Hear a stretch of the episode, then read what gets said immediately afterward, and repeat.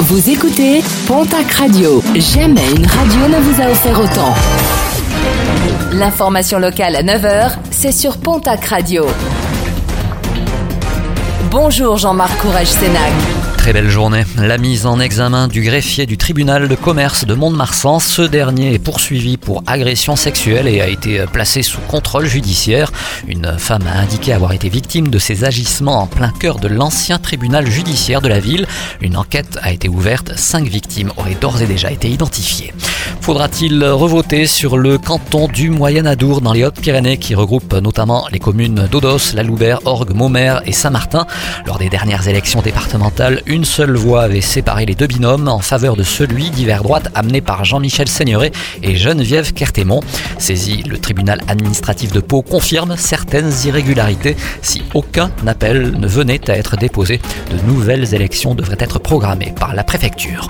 Près de 3 millions de volailles ont été abattues depuis le début de la crise de la grippe aviaire, annonce du ministère de l'Agriculture qui, face à la fronde de plusieurs éleveurs, justifie cette décision pour enrayer les Selon le dernier recensement du ministère, le département des Landes est le plus concerné avec 225 exploitations touchées.